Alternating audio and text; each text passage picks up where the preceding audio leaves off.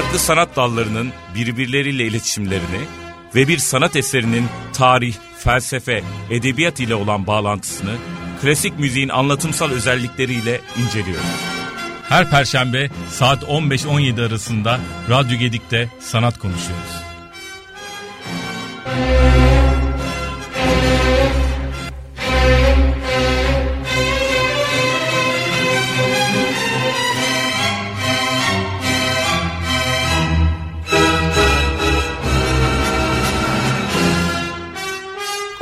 Merhaba sevgili dinleyenler Konfoka programına hoş geldiniz. Konfoka her perşembe 15-17 saatler arasında Radyo Gedik'te. Bu hafta çok değerli bir konuğum var ve onun bizim için hazırladığı çalma listesini dinlerken aynı zamanda kendisinin müzik yaşamı ve eserleriyle ilgili e, sohbet edeceğiz. E, bugün e, Michael Torkin'in e, müziğiyle açacağız. Programımızı ardından e, çok değerli besteci Yunus Gencer'le sohbetimiz başlayacak.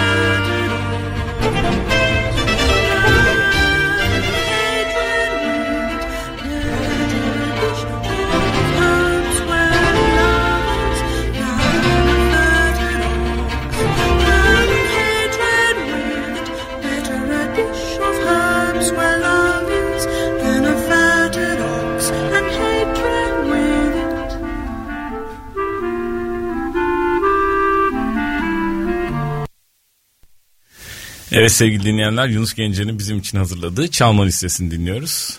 Ee, ve programımızı Michael Tork ile açtık. Ee, Gedik Filarmoni Orkestrası'nın 10 Mayıs tarihinde Kadıköy e, Süreyya Opera sahnesinde gerçekleştireceği e, kapanış konserinde Yunus Gencer'in klarnet konçertosunun dünya premieri gerçekleşecek.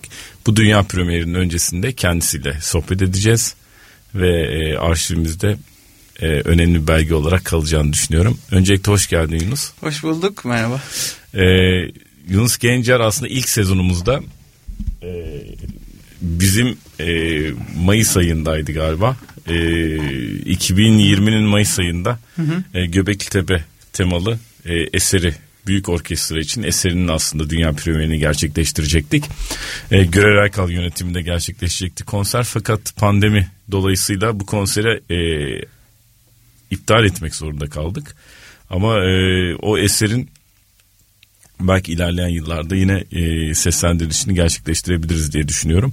Fakat bu bağlamda yine böyle değerlendirirken e, bu sene yine kendisiyle iletişime geçtik ve e, Kıvanç Fındıklı solistliğinde e, kendisinin klarnet konçertosunu e, seslendireceğiz ve çok heyecanlıyım ben de bunun için. E, tekrar tekrar hoş geldin. E, bugün senin e, biraz müzik yaşamın e, ve eserlerin üzerine konuşmak istiyorum. Hem de dinleyenlerimiz e, 10 Mayıs konseri öncesinde senin müziğin hakkında biraz bilgi sahibi olsunlar istiyorum. Hı hı. E, esinlendiğin, örnek aldığın e, bazı bestecilerde örnekler dinleyeceğiz bugün ve senin eserlerinden birkaç örnek dinleyeceğiz. E, birazcık e, hem konservatuara girişin kompozisyona e, ve işte müzik yaratmaya ilginin nasıl başladığı üzerine başlayabiliriz istersen sohbetimize. Hı hı, tabii. Ee, öncelikle müziğe başlama e, aslında çok benim ailemde çok müzik dinlenirdi ama e, yoğun bir klasik müzik e, şeyi yoktu. E, daha çok yabancı e, pop şarkılar e, veya bazen etnik müzikler şunlar bunlar olabilir ama genelde e, klasik müzik dışı parçalarla e, ben büyüdüm. Hı hı. Ama e, 6 yaşında ilk e, bestemi yaptığımı hatırlıyorum. Yani tabii ki çocukluk bestesi diyelim buna. E, ve e, bana işte ailem daha ben doğmadan yani hamileyken annem bana bir e, perde e, boyamışlar. Böyle o perdede bir sürü renkler var. Çeşitli maviler, kırmızılar, sarılar. E, ve işte bütün dünya böyle gözünüzün önünde harika bir doğum günü, ilk doğum günü hediyesi yapmışlar. Ve o perdeye bakarak e, dünya barışı ile ilgili böyle bir e, nı nı nı diye. Aynen. Şu dünyada hep mi savaşlar olacak yoksa diye böyle bir Aa, şey yapmıştım. Evet. Bir de e, açıkçası şunu da hatırla hatırlıyorum. Bunu hatta daha önce de e, bu Divok'la ilgili yaptığımız şey, e, hı hı. sözsüz günlüklerle ilgili yaptığımız şeyi de konuşmuştuk.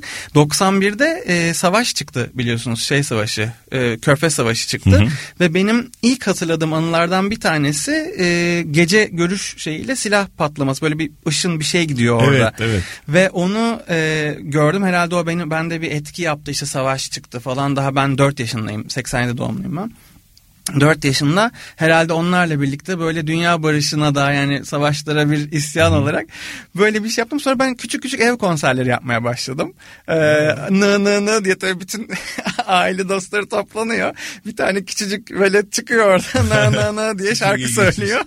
Aynen. Babam bayağı ciddi bunları prodüksiyonu yapardı yani. Şey yapardı evde. Motive, motivasyon kartlar, da var. Tabii tabii tabii kartlar ayarlanır işte böyle yemekler bilmem neler falan. Neyse ilk öyle bir şekilde başladım. Aynı zamanlarda yine bu 7-8 yaşlarında e, bir e, yurt dışında yaşayan bir akrabamızdan e, Almanya'da yaşıyorlardı. Oradan bir e, küçük CD geldi. Böyle CD'nin küçüğü. Şimdi ne dendiğini onu unuttum ama minik CD tipi Hı-hı. böyle. İçinde dört tane parça var. Ve e, bunlar e, işte barok dönem parçaları da üç tanesi bir tanesi Beethoven'dı. Böyle bir Hı-hı. minik karma bir şey. Orada iki tane Bach, bir tane Hender, bir de Beethoven Nın besteleri vardı. Beethoven 9. senfoniydi. Ee, Bach'lar e, suite'lerinden de diye hatırlıyorum ama o kadar zaman geçtik yani evet. artık çok yaşlandım. Ee, ama e, onlar da bende bir yer etti. Bir de aynı dönemde yine e, ben şey çocuğuyum, Amiga çocuğuyum. Bayağı bilgisayar. Amiga 500. Evet, evet Amiga'lar işte şeyler o. Yani ama Commodore eski, biz Komodo, daha öncesinden. Evet eskiden Commodor'cuyuz biz. tabii.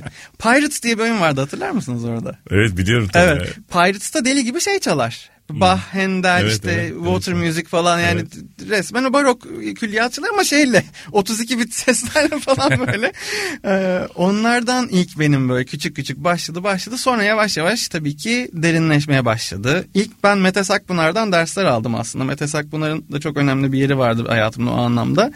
Ee, ama böyle küçük özel dersler olarak başladı. Sonra e, bir Güzel Sanatlar Lisesi geçmişim var kısa süreli. Ee, ondan sonra da e, işte kafaya taktım e, ve konservatuara girmem lazım benim diye. Ve e, Erdem Çö- Çöloğlu e, bir yaz sadece yani iki ay gibi bir şey e, böyle yoğun bir çalışmayla Erdem Çolo- Çöloğlu ile çalışarak e, konservatuara girebildim. Girdim.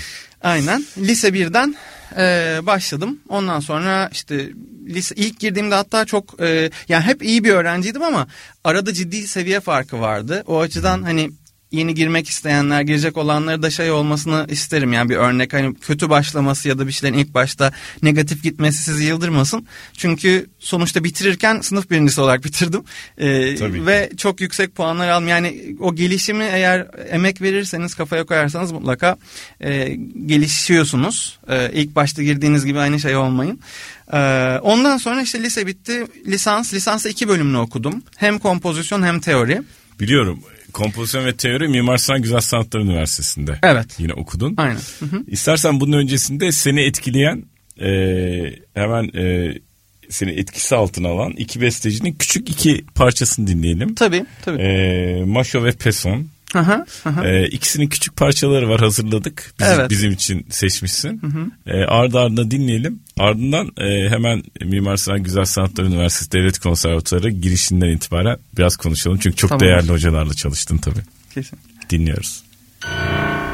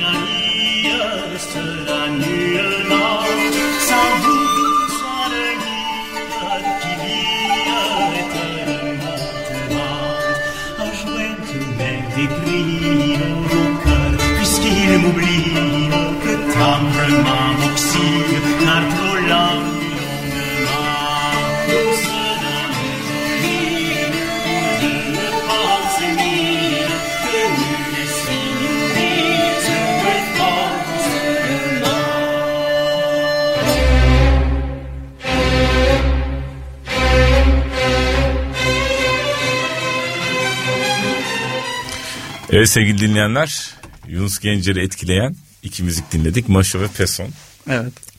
Ee, tabii bu müzikleri nasıl esinlendiği de geleceğiz. Oraya da geleceğiz ama biraz hikayeyi devam edelim istiyorum. Mimar Sinan Güzel Sanatlar Üniversitesi Devlet Konservatuarı'na girişten sonra tabii orada şu an e, Hasan Uçarsu, Özkan Manav, işte e, Mehmet Hoca var. Ne mutlu. Ahmet Altınel, Mehmet Ahmet Ne Mutlu. Altınel var. Evet. Bu, bu dörtlü oranın şey e, masanın ayakları gibi dört ayağı gibi Tabii. duruyor. Bir de ben oraya ilk girdiğimde lisede hatta lisansımın da bir kısmında e, önemli iki hoca daha yani ben hiç ders almadım kendisinden Babür Tongur'u söyleyecektim Evet. ama asıl bir de ders aldım Volkan Barut. Evet. E, maalesef onu kaybettik ama e, yani hepimizin hayatında çok önemli bir yeri vardır ve bütün hocalarımızın yani biz orada gerçekten e, kompozisyon bölümünde her her hocadan her zaman fikir alırız.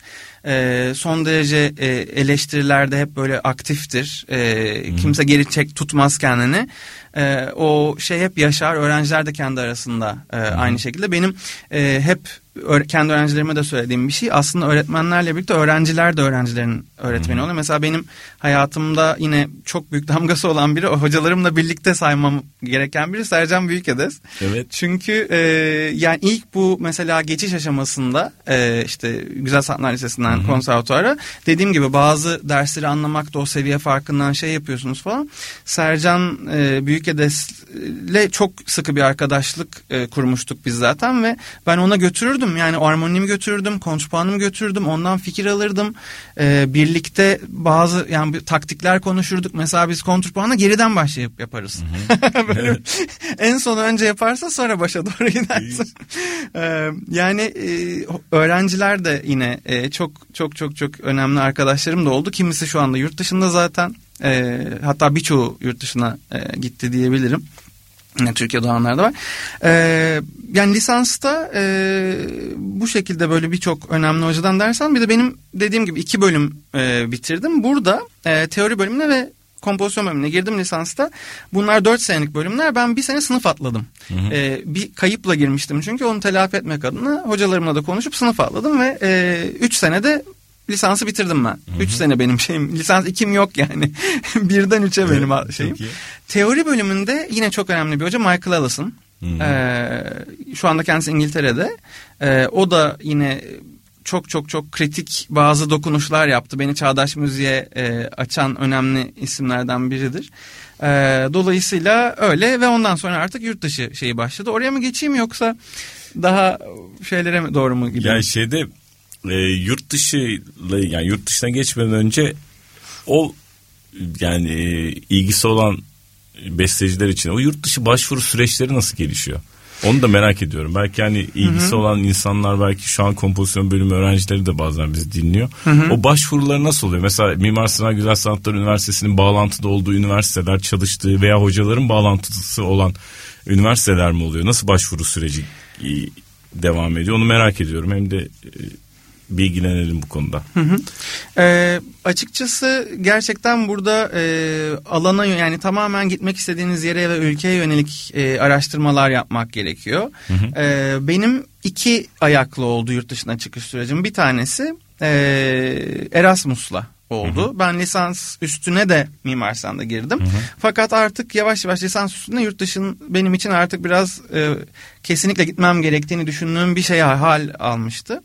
E, dolayısıyla Erasmus çok istiyordum ve e, Royal Northern College of Music e, müziğin bizim okulla ba- e, şeyi varmış, e, sözleşmesi varmış. E, dolayısıyla Manchester United Kingdom yani Birleşik Krallık Manchester. E, orayla ilk başta bağlantı kurdum. Tam oradan cevap bekliyorum. E, bu sefer teoriye girmiştim de demiştim yani teoride de ders alıyorum diye. E, Miam yani Miam'a gidiyordum ben aynı zamanda misafir öğrenci olarak. Michael Allison'la orada zaten biz şey yaptık. Ve Miam'da Cameron İnce Hoca. Cameron İnce'nin e, çeşitli e, kanallardan University of Memphis'i tanıtan şeyleri oluyordu. Yani burada işte imkanlar olabilir, burs imkan şunlar bunlar falan.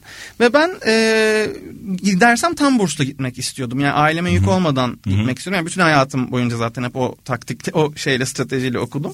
Dolayısıyla bir o imkanları araştırmak adına e, biraz girdim baktım. Aa yani şey veriyorlar gerçekten assist, full assistantship diye geçiyor. Siz okul için işte çalışıyorsunuz orada e, ders de vermek olabilir bu başka işler yapmak da olabilir. E, İlk başta genelde işte kapı aç, kapı kitle falan gibi şeyler oluyor. İlk dönemden sonra ama eğer İngilizceniz yeterliyse ders vermeye başlıyorsunuz. E, ders vermek zaten CV için iyi bir şey. Dolayısıyla e, bir başvurayım dedim.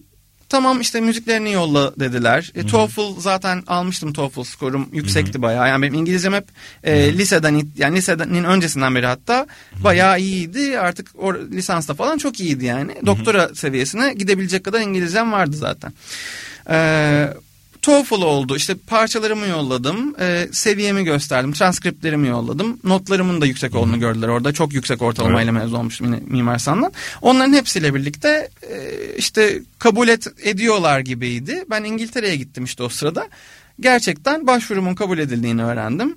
E, asistanlık başvurusu yaptım. O da kabul oldu. Dolayısıyla Mimar Sinan'da yüksek lisansı bitirmeden e, İng- İngiltere'den Türkiye'ye dönmeden hatta ben Amerika'ya geçtim. Amerika, Memphis'e. Memphis'e geçtim. Evet. Hatta hep şey derim ya İngiltere'den gönderenim yoktu Amerika'da karşılayanım yoktu. Çok iyi. Tamamen bavulla. şey. Gel o zaman hem Manchester hem Memphis e, ürünlerini şimdi senin eserlerini biraz dinlemeye başlayalım. Tamam. İki örnek dinleyelim şimdi. The Dawn of a New Age ve e, Sonsuz Boşluk. Evet. Magnanimous Void. Evet. Down of a New Age tam bu hikayenin burası için çok iyi. Çünkü İngiltere'de yazmaya başlayıp Amerika'da bitirdiğim bir Harika. parça. O zaman şimdi onunla başlayalım. Tamamdır. Ardından Sonsuz Boşluk'la sohbetimize tekrar geri döneriz. Tamamdır. Tamam.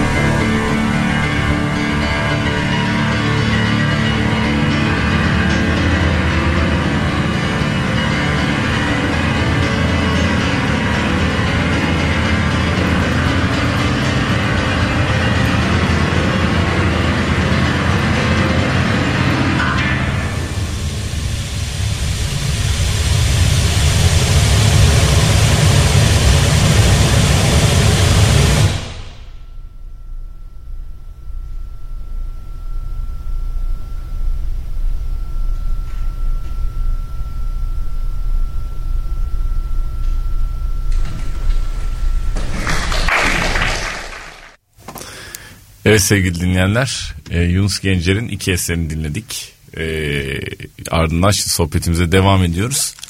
E, tabii Manchester'dan Memphis'e doğru yolculuk ve orada e, yüksek lisans ve doktor çalışmalarını devam ettiriyorsun. Orada derslere giriyorsun.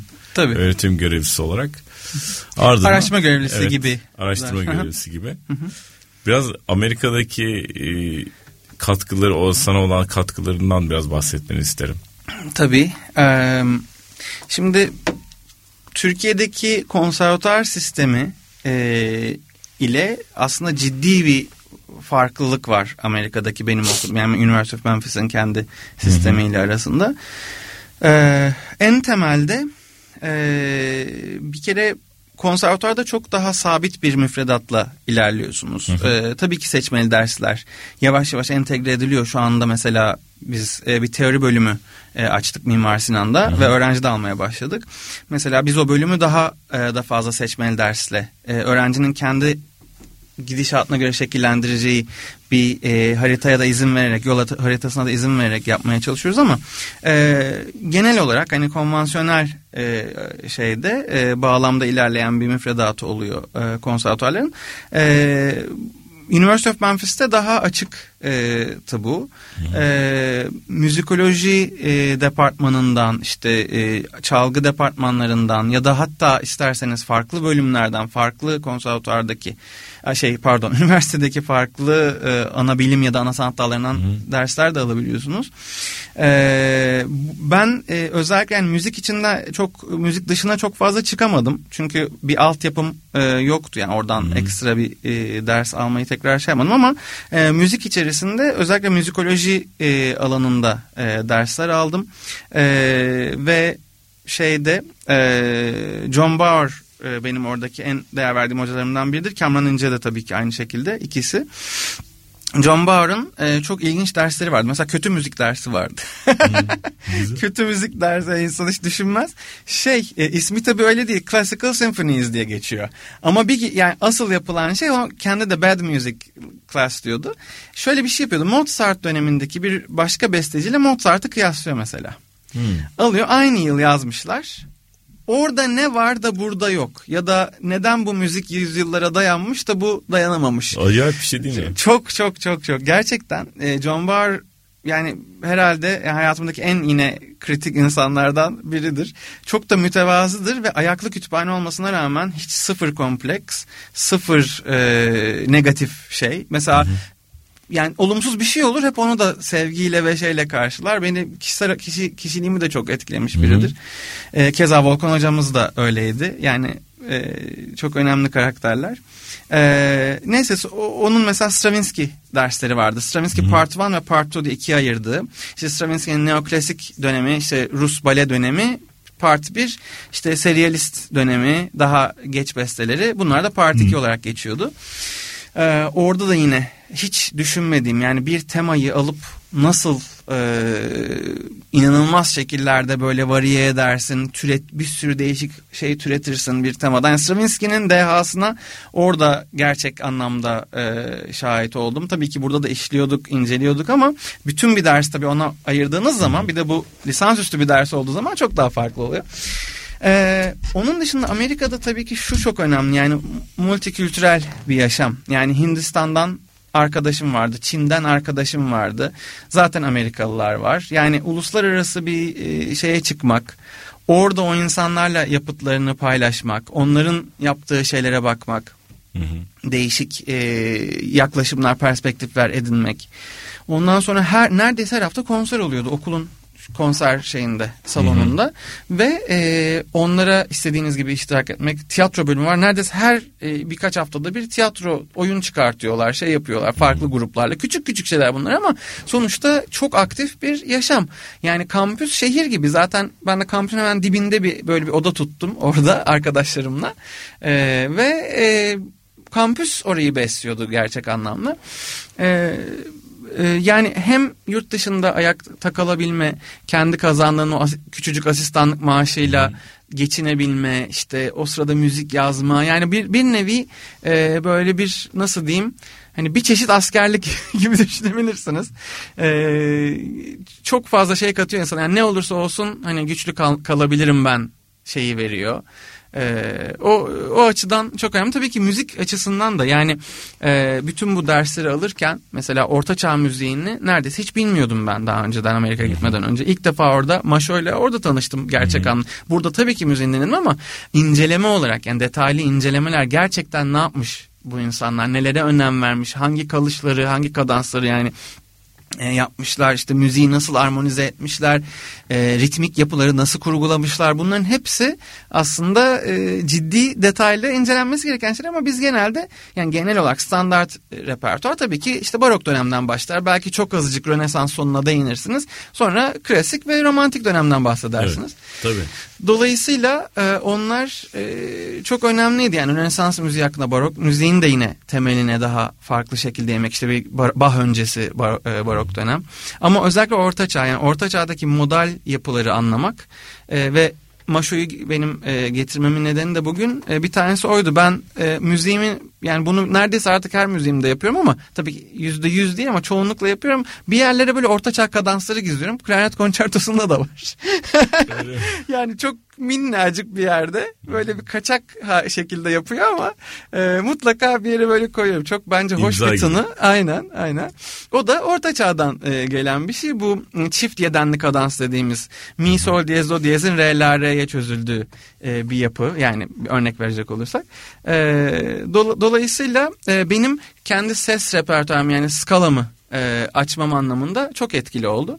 Ben zaten genel olarak daha e, kimilerinin sevmediği bir terim ama postmodern e, estetiği e, olabildiğince içini doldurarak kullanmaya çalışıyorum. Yani içi boş da kullanılabilen bir şey. O yüzden Tabii. biraz e, dışlanan da bir şey. Ama bence içi dolu olduğunda e, gerçekten bir şeyler söylüyor. Bir de bugün dışarıda her zaman yaşadığımız bir şey zaten. Yani sokağa çıktığınızda o kadar eklektik bir yapıyla karşı karşıya kalıyorsunuz ki yani insan e, tiplerinden tutun sanat bağlamında da işte yaşadığınız olaylar bağlamında her şey çok e, radikal şekilde aniden değişiyor. Hı hı. Dolayısıyla aslında postmodernizm tam bizim çok iyi öğrenmemiz ve anlamamız gereken bir şey. İster ona karşı olalım ister yanında olalım.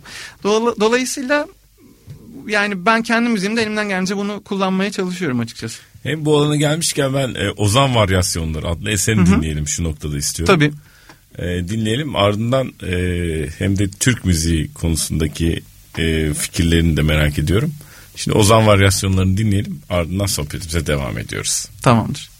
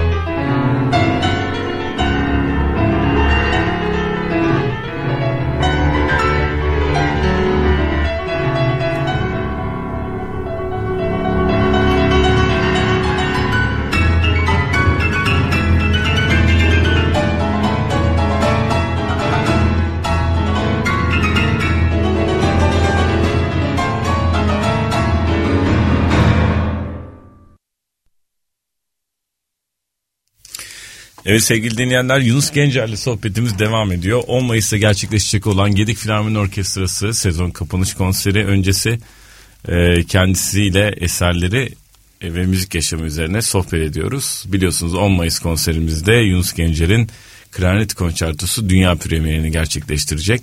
Hepimiz heyecanla bekliyoruz ve provaları da pazar günü 7 Mayıs e, günü başlayacak. E, evet Yunus bu eserden önce merak etmiştim. Türk müziğiyle mesela Türk makamsal yaklaşımı o türlü hiç incelemelerde bulundun mu onu merak ediyorum. Hı hı. Çünkü kendi müzik geleneğimizin içinde de e, özellikle e, Ahmet Adnan'ın saygından başlayan sürecin içerisinde e, ve bizim yani e, Ankara Devlet Konservatuarı Mimar Sinan Güzel Sanatlar Üniversitesi Devlet Konservatuarı yani devlet konservatuarlarının içerisinde de böyle bir gelenek var. Ya konuya nasıl yaklaşılması gerektiği konusunda da çok doğru yönlendirmeler var aslında. Senin yaklaşımın e, nasıl? Hiç araştırmaların oldu mu? Veya işte olduysa e, hiç e, neler hissediyorsun bu konuyla ilgili? Hı hı. Merak ettim. Ee, uzunca bir süre hiç olmadı açıkçası. Ee, gitgide yani ben açıkçası yaş aldıkça e, yaşlandıkça bunları düşünmeye başladım. E, konservatuarın kendi içerisinde e, Melih Duygul'un verdiği modal müzik diye bir dersimiz vardı bizim. Modal müzik aslında Türk müziği inceleniyor yani işleniyordu orada. İlk başta orada e, tam anlamıyla e, bunları görmeye başladım. E, yani ilk senelerde konservatuara yeni giren işte ortaokul, lisede e, şey yapan biri bunlarla çok haşır neşir olmuyor. Hı hı. E, ve özellikle ailesinde veya okul dışında bunlara dair bir yönlendirme yoksa sadece öyle bir kültürel şey olarak kalıyor. Doğru. Ama tabii ki o kadar detaylı e, konular ki yani Türk müziğini anlamak için gerçekten çok ciddi e, çalışma yapmak gerekiyor. Hiç e, yani nasıl diyeyim yani kenarda yapılacak bir şey değil bence. Tabii ki. E, bayağı üzerine eğilinmesi gereken bir konu. Ve dediğim gibi işte e, ilerledikçe müzik yaşamam ya bir dakika böyle bir şey var ben niye buna hiç dikkat Hı-hı. etmiyorum dedim ve Melih Duygulu ile çalışmalarımız da o bağlamda yine e, önemliydi. Ee, işte basit makam usullerden bahsettik. Ee, hatta bize bayağı e, okuturdu da müzikleri. Yani öyle sırf Hı-hı. teorik bir eğitim değil pratiğini de verirdi. Hatta Melih Hoca e, şey de yapardı. Yani müziğin felsefesine dair bile bize e, e, önemli şeylerde bulunurdu. Sorular sorardı, bizi düşündürtürdü. Yani en güzel ders odur ya düşün, düşündürten hocadır yani. Çok çok çok önemli bir bir insan o da bir hoca. E, ve e, ondan sonra e, incelemelerde bulundum. Kendi kompozisyonuma çok dahil etmedim açıkçası. Hı hı. Ee, yani belki de güvenli hissetmedi, güvende hissetmemiş olabilirim. Zaten hemen bunlar olduktan sonra yurt dışına gittim. Yani yurt dışında bunları benim denetebileceğim, hmm. çalışabileceğim kimse de yoktu. Ee, dolayısıyla yine geç e, bir evet. sürece kaldı. Şimdi tam e, bu zamanlarda e, Mehmet Özkan'la biz tekrar Hı-hı. bu konuya eğilmeye başladık. Evet, evet o da zaten e, giydiğim bir önceki e, konserinde. Onun da flüt konçertosu çalındı. E, dolayısıyla tekrar e, yeni yeni tekrar dağıldık o şeye. Benim ama bu araştırmalarımla birlikte e, işte bu dediğim gibi yani daha müzikoloji anlamında ya da teori anlamındaki araştırmalarımla birlikte bir e, University of Birmingham'ın bir projesinde e, Ottoman Influences on European Music diye bir makalem basıldı. Hı hı. Dolayısıyla e, hem o çalışmaları yaparken Türk müziği tarihine dair e, bazı e, araştırmalarım oldu. Sonra bunların e, Avrupa müziğine etkileri e, bağlamında yine araştırmalarım oldu. Mesela birçok kişinin bilmediği bir şey Janissary Stop diye bir şey var. Janissary Pedal. Hı hı. Bu Yeniçeri pedalı piyanolarda. E, o dönemde yani bu Ottomanya diye bir dönem var e, Batı müziğinde. 18. E, yüzyıla yaklaşık olarak tekabül eden. Hı hı. Ee, ve baya e, Mehteran takımındaki bu perküsyonist, perküsyon e, seslerini çıkartmak adına bir pedal eklemişler ve e, mesela şu anda YouTube'da da isteyenler bakabilir. Mozart'ın e, Türk Marşı'nın bir şeyi var. E, Genesis toplu Yeniçeri pedallı bir e, şeyi var, örneği var.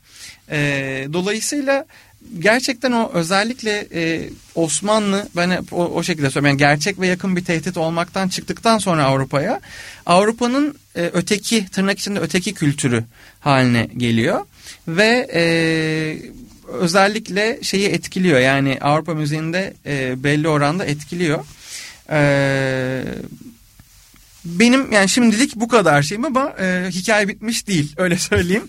E, araştırmalara devam ve belki ileride e, o bağlamda bir e, biraz daha makam müziğinin içine de girdiğim çalışmalar yapmayı da düşünebilirim tabii ki. Eğer dediğim gibi onu yapacak e, kalifikasyonda hissedersem kendimi. Valla şey biz de bekliyoruz.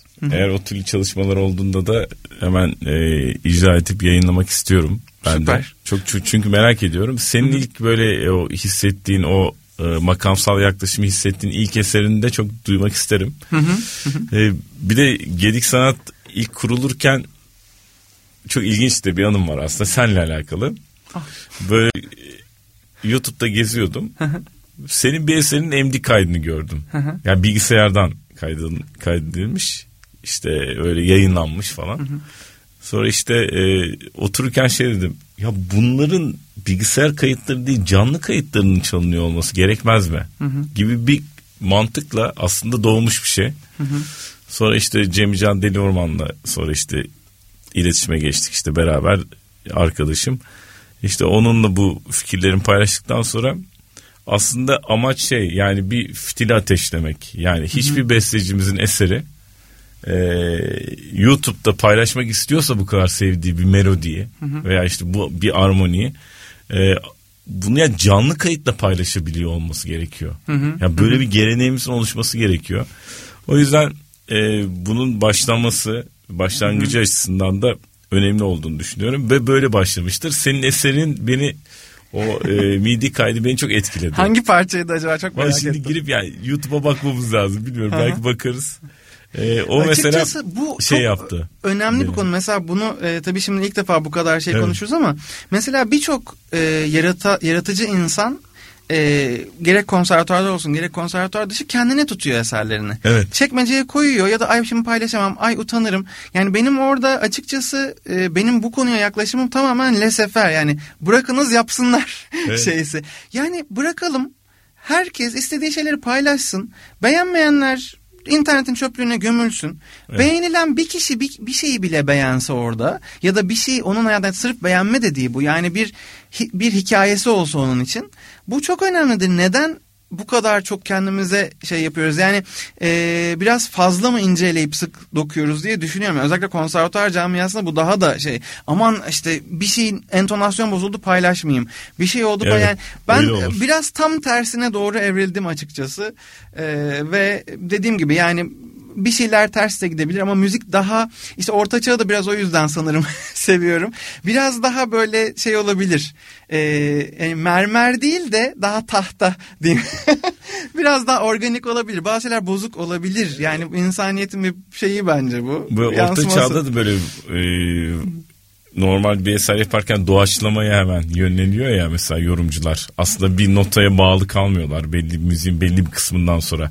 Sonra işte barokta işte ikinci dönüşlerde hep özgür doğaçlamalarla Evet. birlikte yapmalar var falan ama onun öncesinde orta çağda çok fazla doğaçlama şeyi var. Belki o, o özgür yapıyı da seviyorsun. Orta çağda bir de enstrümanların kendi doğası gereği zaten entonasyon, Entonasyon o kadar zor, zor. ki. Evet, İm- tabii. yani imkansız neredeyse onu mükemmel çalmak. Ve müziğin kendinde e, bir e, böyle bir nasıl diyeyim imperfect yani kusurluluk şeyi var açıkçası. Nazal geliyor mesela sesler o enstrümanlarda. Yani bakıyorsun bizdeki gibi rafine değil yani. Biz bu klasisizmi öyle bir noktaya götürmüşüz ki böyle her şey mermer, her şey iyi ince işlenmiş olacak.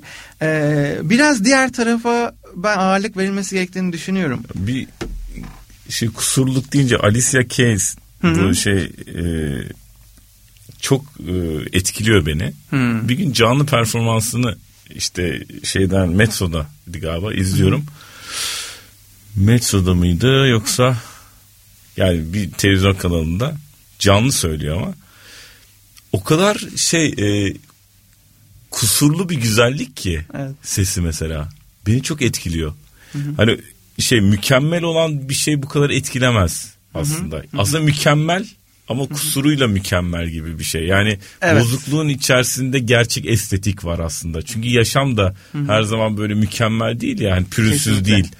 Hani doğada da her şey aslında şey kusurlarıyla veya işte ne bileyim olumsuzluklarıyla mükemmel hissettiriyor. Mesela onun sesi beni çok etkiliyor. Ee, o yüzden o canlı performansındaki özellikle yani kayıtları değil canlı performansındaki o özelliği e, bende bu bahsettiğini çağrıştırdı geçenlerde. Hemen çok taze bir anı olduğu için de bunu paylaşmak istedim. Tabii ki. Şimdi istersen senin bir dörtlün mü var? Evet, evet. Evet, onu dinleyelim. Tamam. Tamam. Ee, senin dörtlünü dinledikten sonra e, sohbetimize devam edelim. tamam. Hemen küçük geliyoruz sevgili dinleyenler.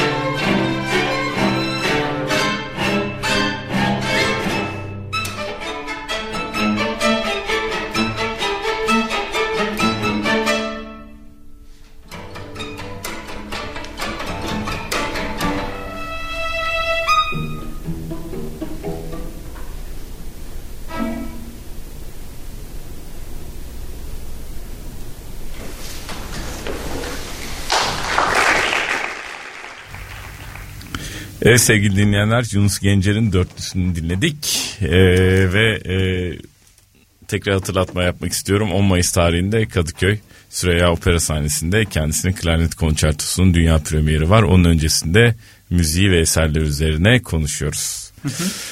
Evet bu yaylı dörtlü üzerine bu eser ama şey sormak istiyorum. Enstrümanlar üzerine bir eser yazarken nasıl bir hazırlık süreci geçiriyorsun?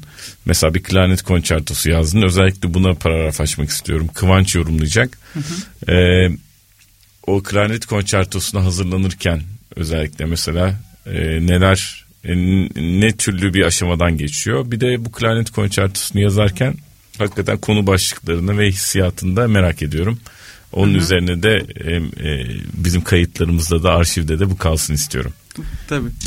Ee, tabii ki bir kere enstrümana iyi hakim olmak gerekiyor. Yani kon, spesifik bir enstrümana konçerto yazıyorsunuz. Dolayısıyla onun e, yani tabii ki Bir, şimdi- bir parantez açayım. Sercan Büyükedez'de konuştun herhalde yazmadan önce.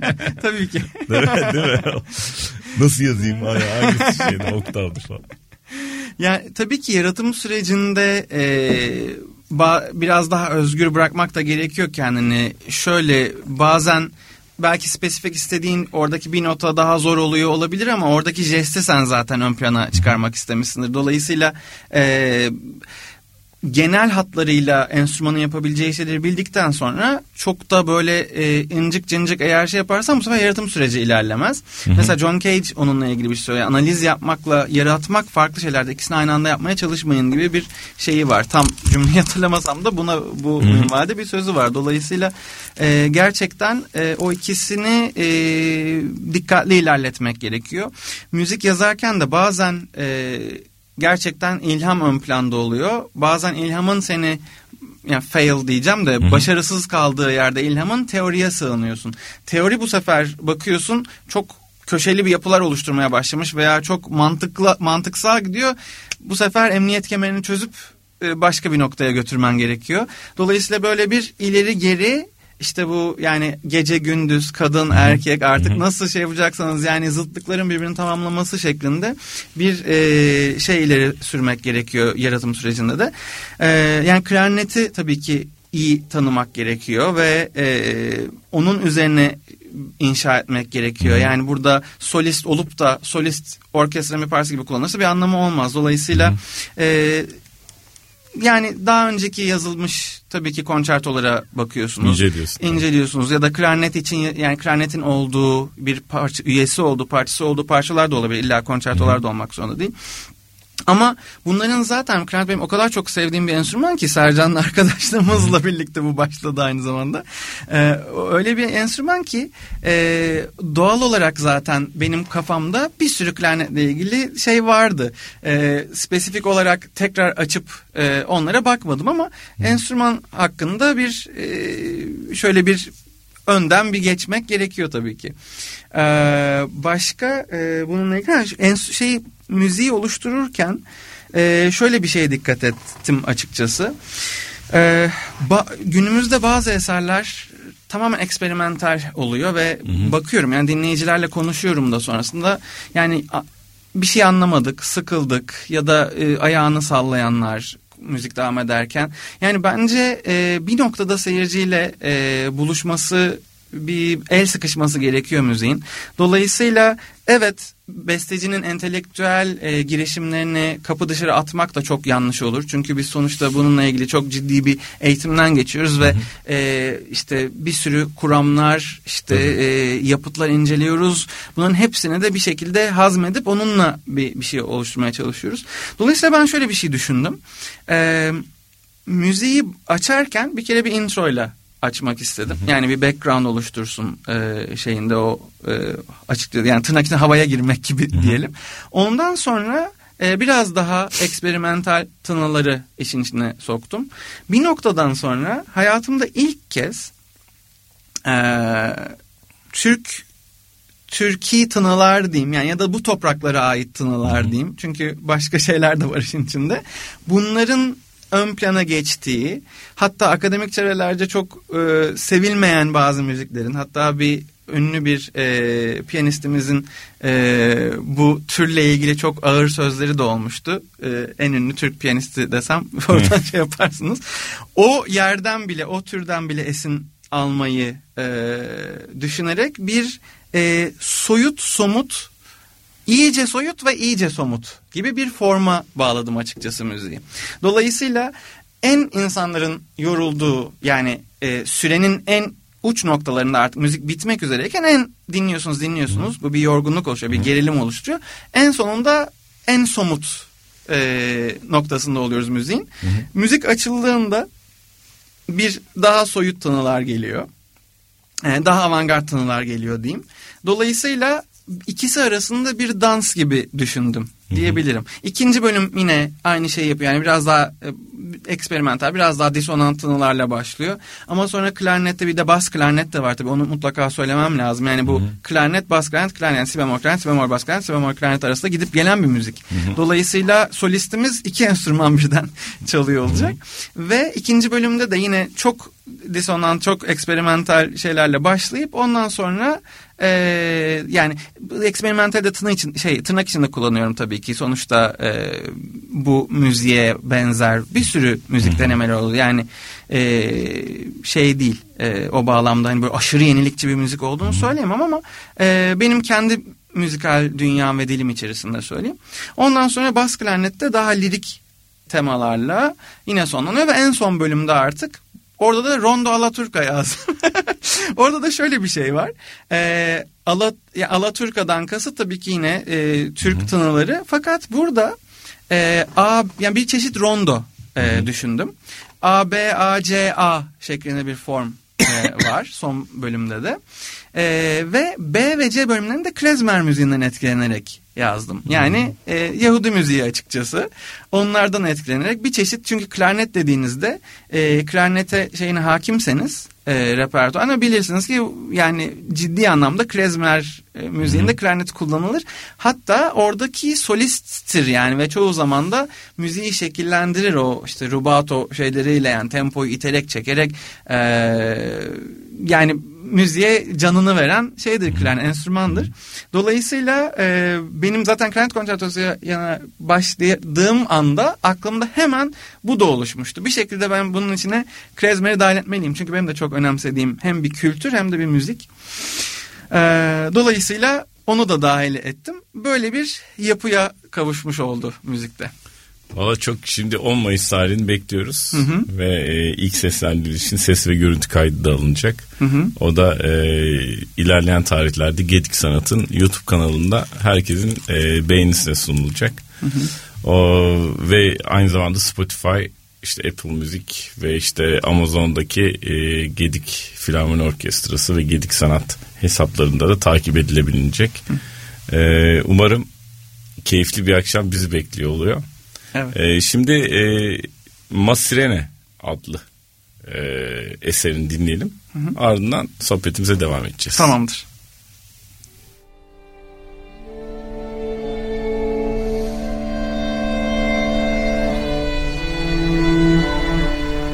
Ma sirène est bleue comme les veines où elle nage.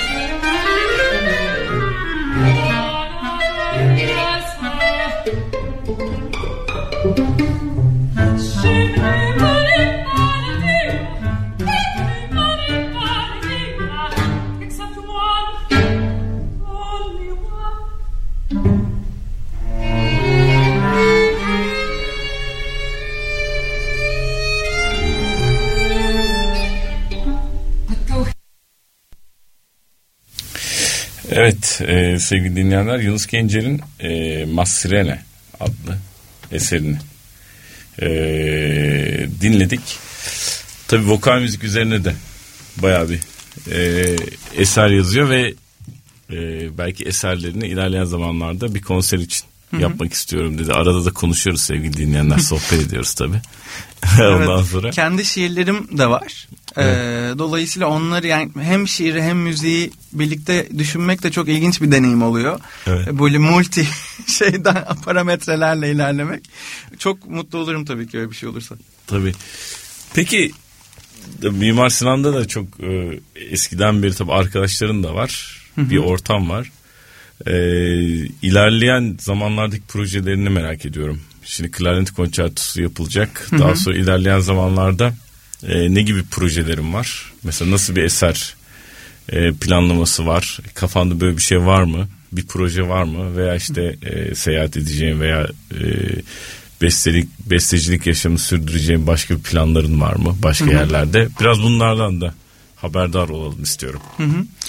Ee, benim üç aşamalı bir e, hikayem var zaten. Bir tanesi akademisyenlik, bir tanesi yazarlık, biri de bestecilik. Böyle üç farklı kolda ilerliyor. Şimdi e, kitaplar yazdım ben. Daha yeni çıktı bunlar da piyasaya. Barokta Dans Müziği 1, 2, e, interaktif eşlikli solfej 1 diye böyle kitaplar e, şey yaptım. Dolayısıyla bu geçen yılı Klarnet Konçertosu'nu bestelerken aynı zamanda kitapları harıl harıl kitap yazmaya adadım. Böyle inanılmaz yoğun geçti yani öyle böyle değil. Aynı zamanda ders veriyordum.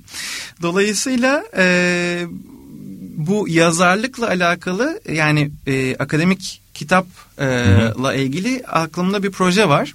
E, şu anda hem kompozisyon şeyinin soğumamasını istiyorum. E, yani yaşamamın şu noktasında. Hem de bu düşündüğüm e, teori, bir, bir çeşit te- teori kitabı olacak. Biraz daha şekillenince belki daha sonra paylaşırım onun da detaylarını. E, ama e, ikisi bir yani iki koldan yürüyecek. E, bestecilik bağlamında şöyle e, açıkçası bir tane korno konçertosu fikri var aklımda şu aşamada. E, çünkü e, yani nefesler genel olarak benim için ayrı bir yeri var ne, bazı nefes enstrümanlarının diyeyim. E, korna da onlardan bir tanesi.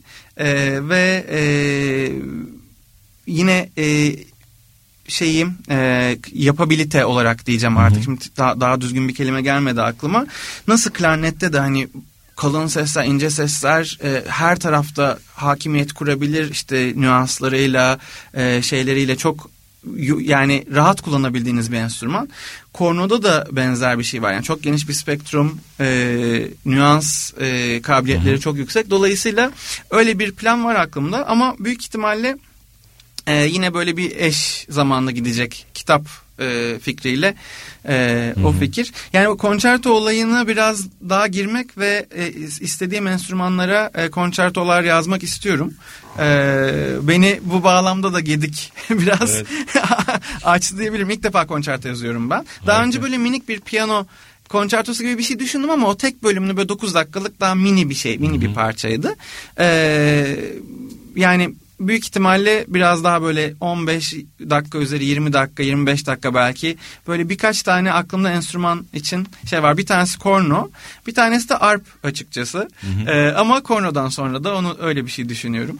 Tabii ki Harika. oda müzikleri ve yani onun dışındaki Onlar hep bazı aranjmanlarım veya e, şeylerim, e, şarkılarım veya solfej için yazdığım parçalar onları da aynı bestecilik şeyiyle yaklaşarak yapıyorum yani açıkçası. E, hani a, solfej parçası yazayım yazıyorum nasıl olsa olur bir şekilde değil yani onun da Tabii. yine e, müzikal bir değeri olsun diye üzerine çalıştığım için hepsinin ayrı bir bende şeyi oluyor. Harika. Yeri oluyor. Şimdi o zaman şey Black Tones adlı hı. e, parçanı dinleyelim. Ardından yavaş yavaş sohbetimizin sonuna e, geliyoruz. Tamam. E, senin eserlerin e, Black Tones adlı eserle e, sonlanacak. E, şimdi dinliyoruz ardından sohbetimiz devam edecek. Tamamdır.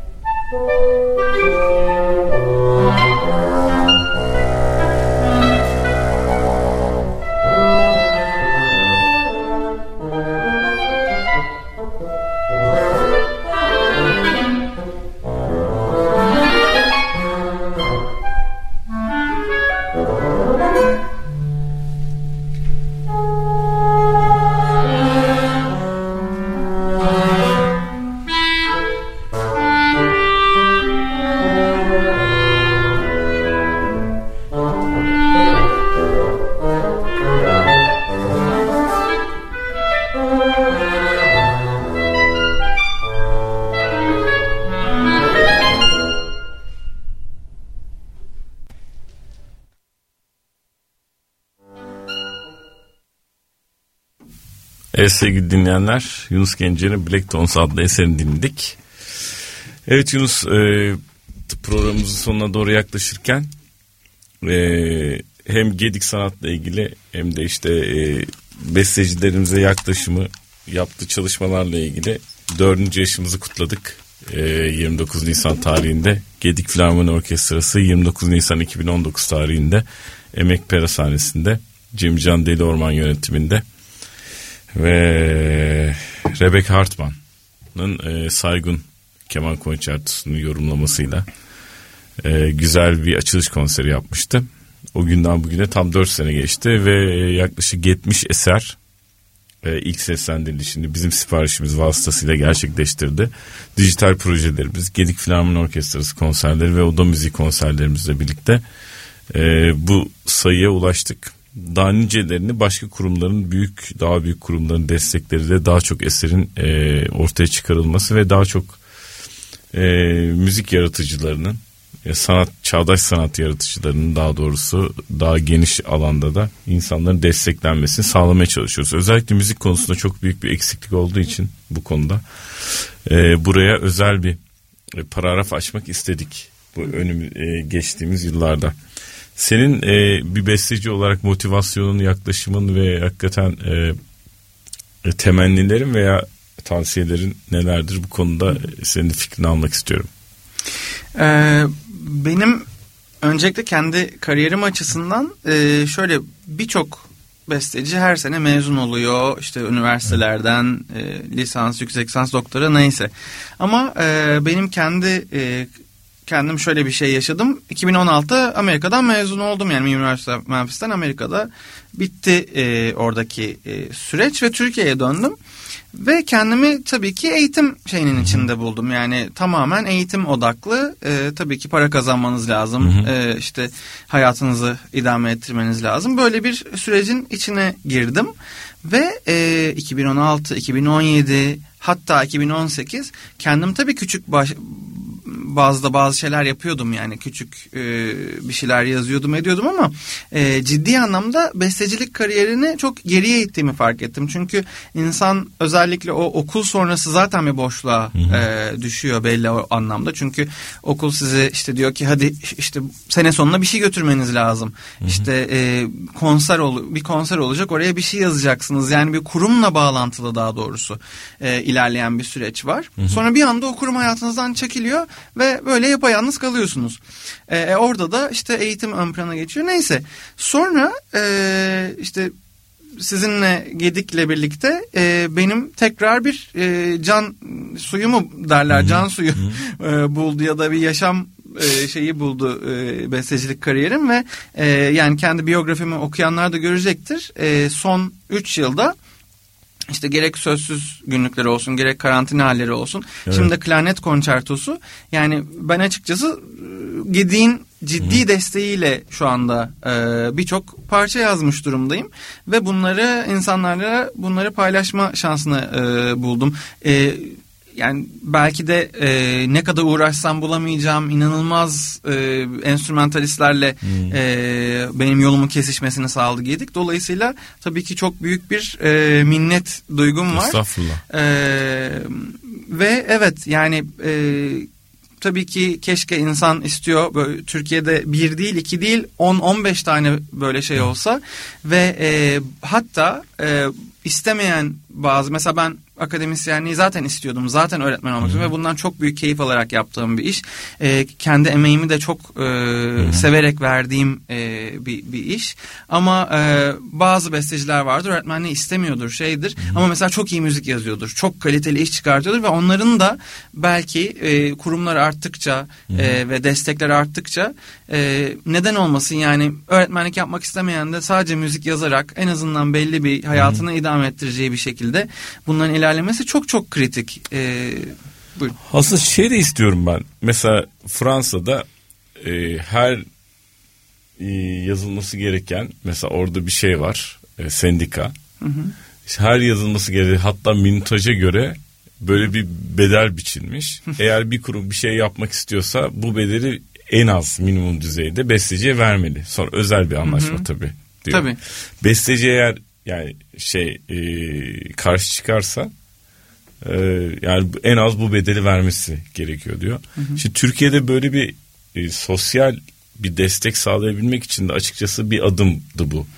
Yani çünkü bir şey yaratırken besteci hakkını alırken yani ne türlü bir telif e, özellikle telif yasalarımızda ve eser üretilirken sipariş verilirken hani onun e, yapısından mintajına kadar ne kadar bedel biçilmesi gerektiğini söyleyen bir kanun veya işte ne bileyim bir yönergenin oluşturulması çok önemli ve kritik.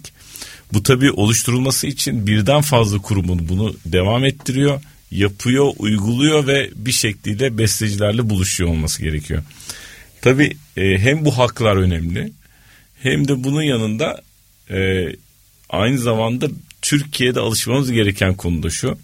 Başka bir yabancı beste çalarken de doğru işte yerinden e, müziğini çalıp e, kiralayıp işte ne bileyim nota kirası mı olacak, YouTube yayını mı olacak yoksa DVD kaydı mı olacak ona göre yapılan biliyorsun e, şeyler var kademe kademe.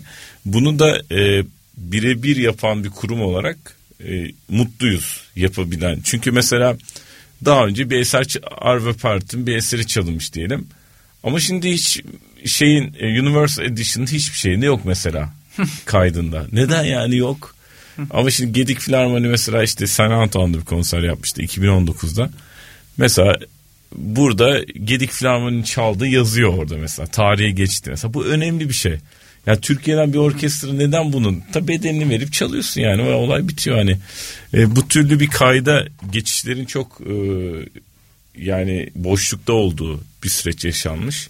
Ve artık yani bu yüzyılda bunlar kabul edilemiyor biliyorsun. Kesinlikle. O yüzden e, minnet bir kenarı ne demek? Biz büyük bir şey duyuyoruz. E, yaptığın çalışmalarla çok teşekkür ediyorum. Her türlü e, verdiğin destekle ve Pergünt'tü galiba. Senin, evet. Evet karantina hallerindeki eserde o da inanılmazdı yani. Çok güzel bir etki yarattı. Ellerine sağlık. 10 Mayıs Çok için de çok heyecanlıyım. Ben güzel sözlerin için teşekkür ederim ama önemli olan e, kurum olabilmek ve kurumların çoğalmasını sağlayabilmek. O kişilerden sıyırıp her şeyi kurumsal sisteme Kesinlikle. ve sosyal e, yaşam düzeyine sokabilmek aslında. Evet. Ya şey beni çok acıtıyor içimi. Yani illa bir kompozisyon bölüm mezunu bir insan illa ders vermek zorunda değil gerçekten. Aslında o bir yaratıcı, bir ressam gibi, bir heykeltıraş gibi ne bileyim. E, kompozitör de bir yaratıcı. O müziğin yaratımını yapıyor neticede. O yüzden e, birebir e, yaratıcı sanatların içerisinde çok önemli bir yerde. Bunun altını çizebiliyorsak bence ne mutlu. Ben şimdi e, küçük bir müzik dinleyeceğiz. Yine senin bizim çalma listemize verdiğin. E, ardından e, öğrencilerimiz için temennilerini alacağım ve kapatacağım programı.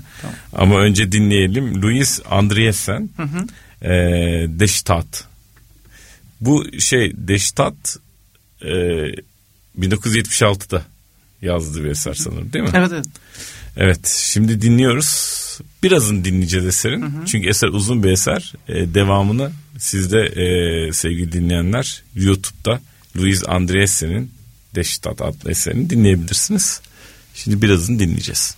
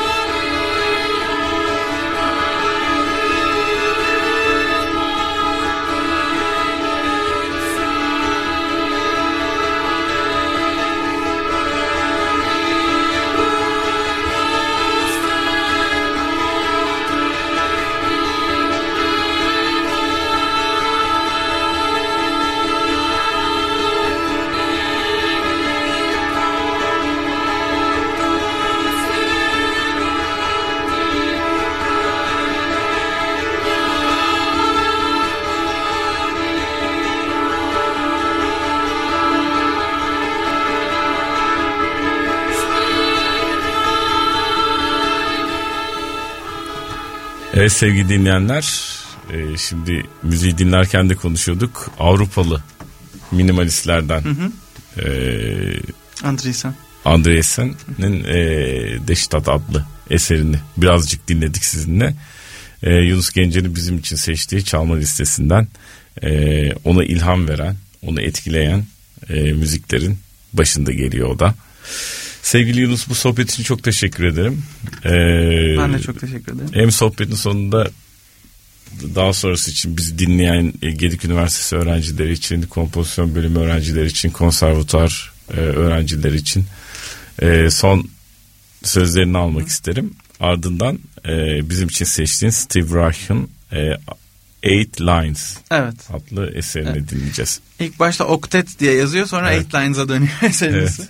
Şöyle e, gerçekten e, artık e, okul e, bir kapı tabii ki birçok şeye ilk adım atmak için çok önemli fakat aslında internet gerçekten çok büyük bir güç ve en en en işinin ehli insanlara da e, internet üzerinden ulaşabiliyorsunuz. Onların kayıtlarını dinliyorsunuz.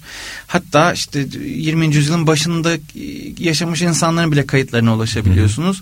Dolayısıyla e, eğitim okul dışına mutlaka taşması gereken bir şey.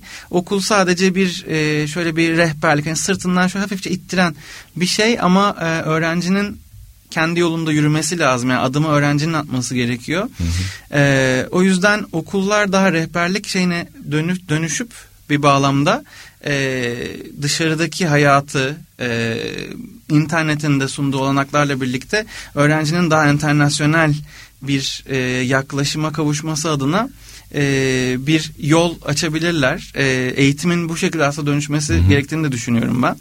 E, öğrencilere de söyleyeceğim şey yani e, tabii ki öğre- öğren- öğretmenlerinden olabildiğince e, faydalansınlar ama unutmasınlar ki e, asıl hayat e, kendi başlarına kaldıklarında yaptıkları ve kendi araştırmaları yani araştırmalarla biz kendi yolumuzu çiziyoruz ve başkalarından da farklılaşmamızı sağlayan şey de o. Çoğu zaman okul dersleri yeterli oluyor. İşte 100 alıyor. Oh iyi bir öğrenciyim. Aslında öyle değil. O yüzün hiçbir anlamı yok eğer sen o yüzün dışında kendine bir şeyler katmadıysan. Ee, kendi bir spesyalizasyon, bir özel bir alan e, belirlemediysen ve o yolda gerçekten bunu kafaya takıp gece uyutmayacak. Mesela Erkan Çavdaroğlu yine benim çok önemli bir arkadaşımdır. Okulumuzda yine Mimar Sandı Hoca. Onun öyle bir şeyi öğrencilerine söylediği bir şey vardı. Yani gece bir şey sizi uyutmuyorsa o zaman müzik öğrenmeye başlamışsınız.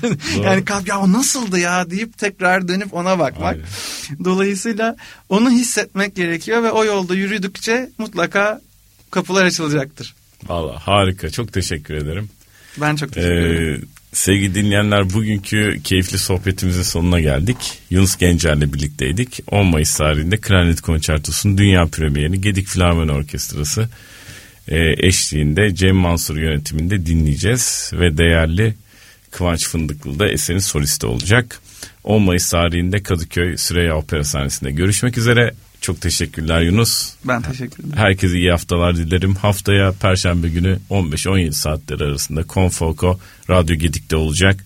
Ve programı Steve Reich'ın Eight Lines ya Octet adlı eseriyle eee, bitiriyoruz.